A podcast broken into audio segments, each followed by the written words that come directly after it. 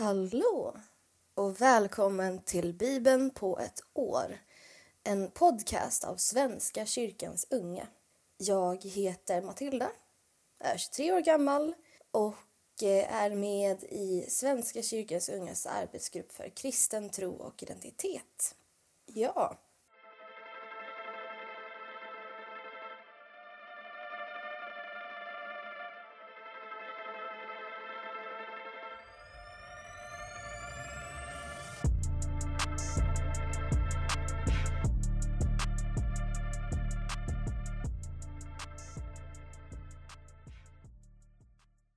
Innan vi börjar läsa så vill jag gärna be tillsammans med er. Tack Gud för idag. Tack för att vi har fått vakna till en ny dag med nya chanser. Tack för att allting får chans att växa nu när solen och värmen håller på att komma tillbaka. Låt oss få växa, liksom träden och alla växter växer. Låt oss växa i tro, hopp och kärlek. I Jesu namn. Amen. Jag läser ur Domarboken, kapitel 15. En tid därefter, under veteskörden, sökte Simson upp sin hustru och hade med sig en killing. Låt mig få komma in med min hustru i hennes rum, bad han. Men hennes far släppte inte in honom utan sa jag var övertygad om att du hade förskjutit henne så jag gav henne till ledaren för bröllopsföljet. Men hennes yngre syster är ju vackrare än hon. Ta henne istället. Simson sa, den här gången är jag utan skuld om jag skadar filisteerna. Simson gick därifrån och fångade 300 rävar. Han tog facklor, band ihop svansarna två och två och fäste en fackla i varje svanspar. Sedan tände han facklorna och släppte ut rävarna på filisternas sädesfält så att både kärvar och omejad säd stacks i brand liksom vingårdar och olivlundar. Vem har gjort det här? undrade filisterna. Och svaret blev Simson, svärsonen till Timniten som gav hans hustru till ledaren för bröllopsföljet. Då gav sig filisterna iväg och brände inne både kvinnan och hennes far. Simson sa, eftersom ni bär er åt så här ska jag inte unna mig någon ro förrän jag har tagit hämnd på er. Han gick lös på dem och slog dem sönder och samman. Sedan gick han därifrån och höll till i bergsklyftan vid Etam. Filisterna drog ut. De slog läger i Juda och spred sig mot Lehi. När judéerna frågade varför de dragit ut mot dem fick de svaret för att fängsla Simson. Vi ska behandla honom likadant som han behandlade oss. Då begav sig 3000 man från Juda ner till bergsklyftan vid Etam och sade till Simson Du vet ju att filisterna har makten här. Hur kan du då göra så här mot oss? Han svarade jag har behandlat dem likadant som de behandlade mig. Judéerna sa då, vi har kommit hit för att fängsla dig och överlämna dig till filisteerna. Svär på att ni inte tänker hugga ner mig, sade Simson. Och de svarade, vi ska fängsla dig och överlämna dig till filisteerna, men döda dig ska vi inte. Så band de honom med två nya rep och förde bort honom från klyftan. När han kom fram till Lehi, där filisterna kom emot honom under höga rop, föll Herrens ande över honom. Repen om hans armar blev nu som svedda lintrådar och bojorna gled av hans händer. Han fick fatt på en färsk åsnekäke och med den i handen slog han ihjäl tusen man.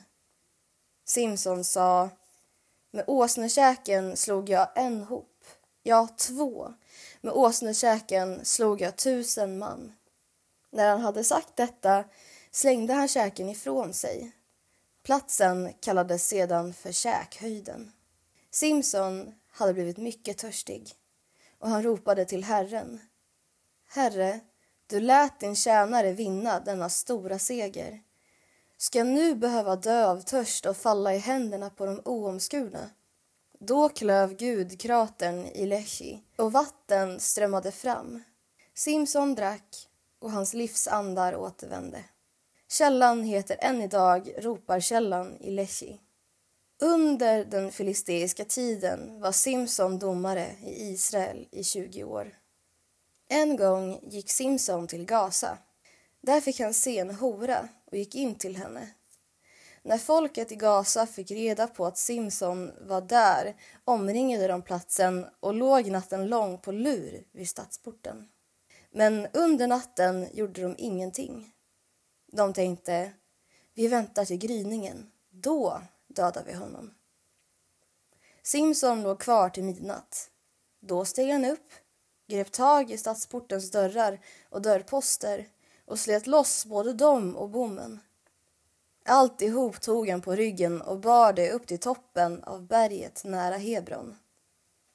En tid därefter förälskade sig Simson i en kvinna som bodde i Sorekdalen. Hon hette Delia. Filisteernas hövdingar kom till henne och sa locka honom att tala om var han får sin väldiga styrka ifrån och hur vi ska få makt över honom så att vi kan binda och kuva honom. Du får 1100 siklar silver från var och en av oss. Delia sade till Simson. Tala om för mig var du får din väldiga styrka ifrån och hur man gör för att binda och kuva dig. Simson sa. Om man binder mig med sju färska senor som inte har hunnit torka så blir jag lika svag som vem som helst. Filistenas hövdingar kom då till henne med sju färska senor som inte hunnit torka och hon band honom med dem. Samtidigt hade hon folk som låg på lur i rummet innanför. Men när han ropade Filisterna, tar dig Simson! slet han sönder senorna som om de hade varit blånor som svetts av eld och ingen visste var hans styrka kom ifrån. Delia sade till Simson Du har lurat mig och ljugit för mig. Tala om hur man gör för att binda dig. Simson svarade om man binder mig med nya rep som inte varit i bruk så blir jag lika svag som vem som helst. Delia tog nya rep som hon band Simson med och ropade sedan Filistena tar dig Simson! Samtidigt låg folk på lur i rummet innanför. Men Simson slet bort repen från armarna som om de varit trådar. Delia sa till Simson Du bara lurar mig och ljuger för mig. Tala om hur man gör för att binda dig. Om du väver in mina sju flätor i vävstolens varp och pluggar fast dem i väggen så blir jag lika svag som vem som helst. Hon vaggade honom till sömns och vävde sedan in hans sju flätor i varpen och pluggade fast dem i väggen. Men när hon ropade Filisterna tar dig Simson for han upp ur sömnen och ryckte loss både plugg och värp. Då sade hon Hur kan du säga att du älskar mig när du inte berättar allt för mig? Tre gånger har du lurat mig och du har inte talat om för mig var du får din väldiga styrka ifrån. Dagen i ända pinade hon honom med sitt tjat. Till sist blev han så trött på henne så att han kunde dö. Och han berättade sin hemlighet. Ingen rakkniv har någonsin vidrört mitt huvud. Ty jag är en Guds nasir ända från moderlivet. Men om man rakar av mig håret förlorar jag min styrka och blir lika svag som vem som helst. Delia, som förstod att han hade berättat hela hemligheten, sände bud efter filisternas hövdingar och sa Kom hit, nu har Simson berättat sin hemlighet. Hövdingarna kom och pengarna hade de med sig. Delia vaggade Simson till sömns i sitt knä. Sedan kallade hon in en man som skar av hans sju flätor så började Simsons förnedring. Han hade förlorat sin styrka.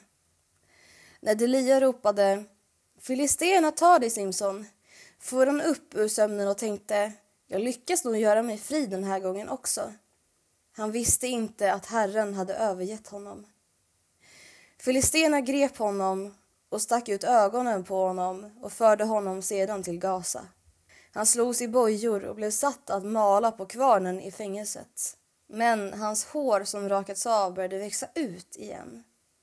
Filistenas hövdingar samlades för att fira en stor glädjefest och offra åt sin gud Dagon. Och de sjöng Vår Gud har överlämnat vår fiende Simson i vår hand.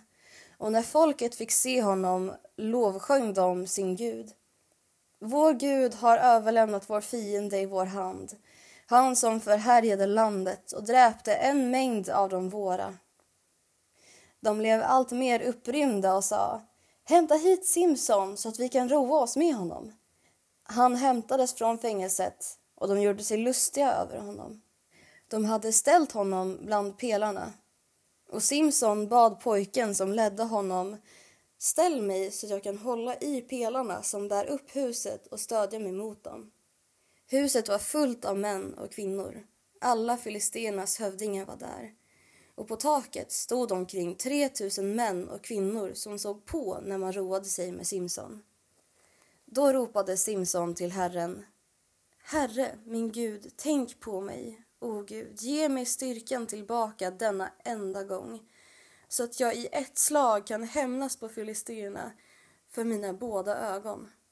Han sökte stöd mot de båda mittpelarna som bar upp huset och tog spjärn med höger hand mot den ena och med vänster hand mot den andra och sa Må jag dö på samma gång som filisterna. Sedan tryckte han till med sådan kraft att huset störtade samman över hövdingarna och allt folket där inne. De han dödade vid sin egen död var fler än de han hade dödat medan han levde.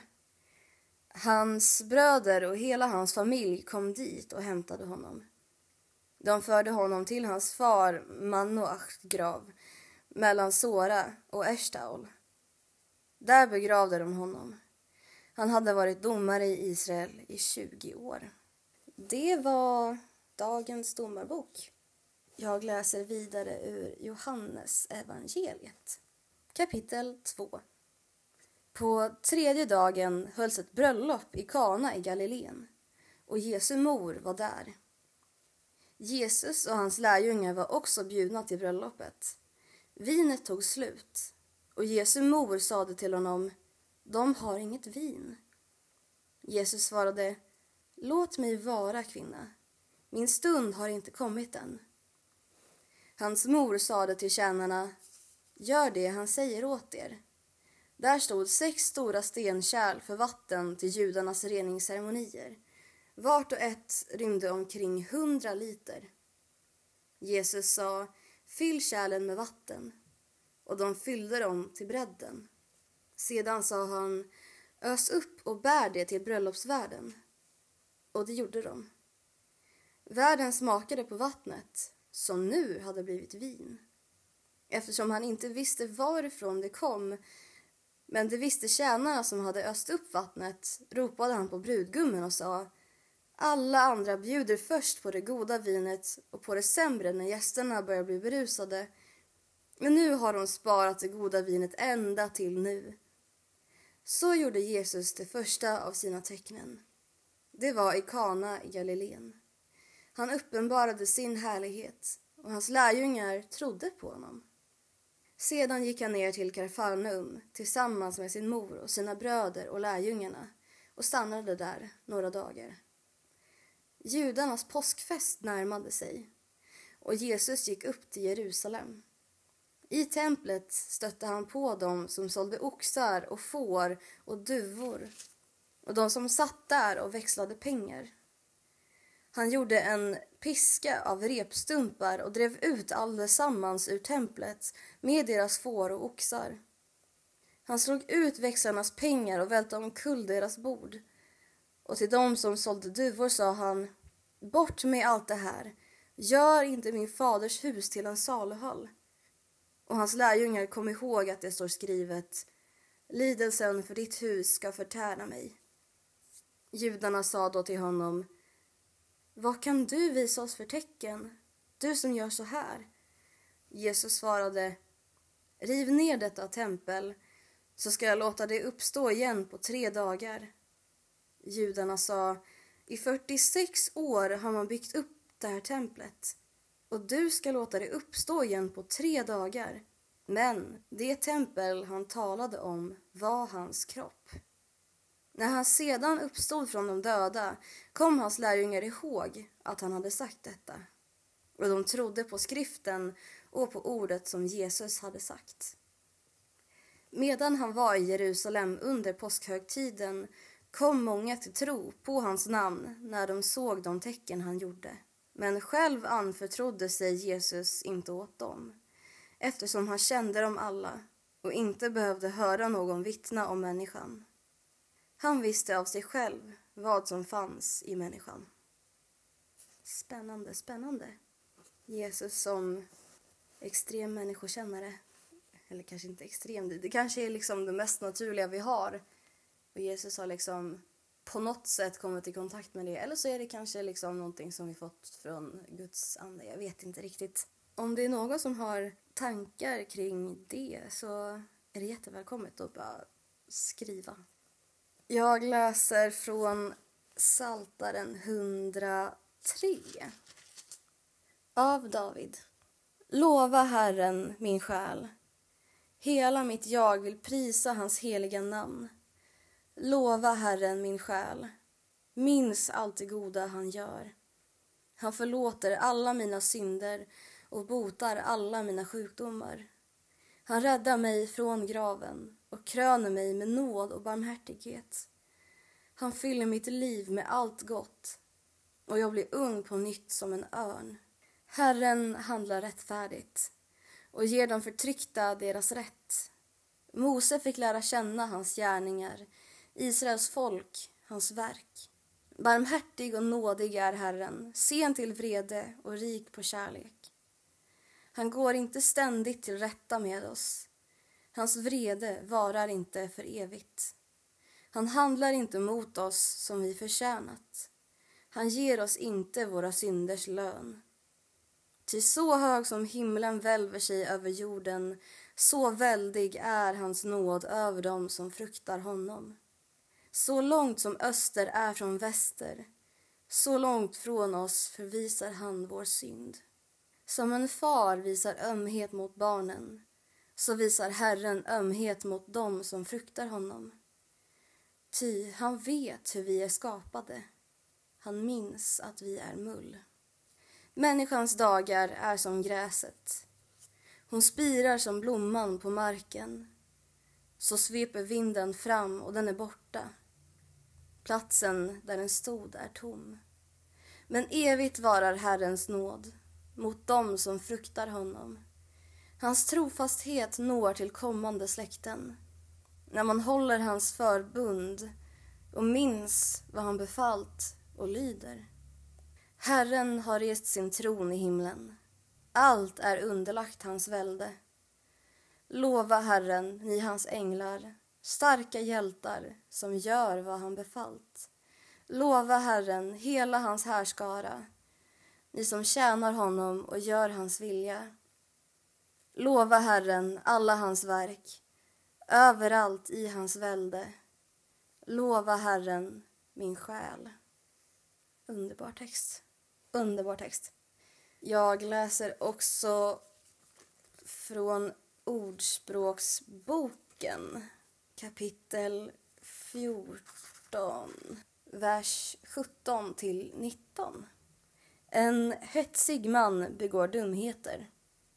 Den besinningsfulle blir ärad. Enfald är en oerfarnes smycke. Den kloke bär kunskapens krona.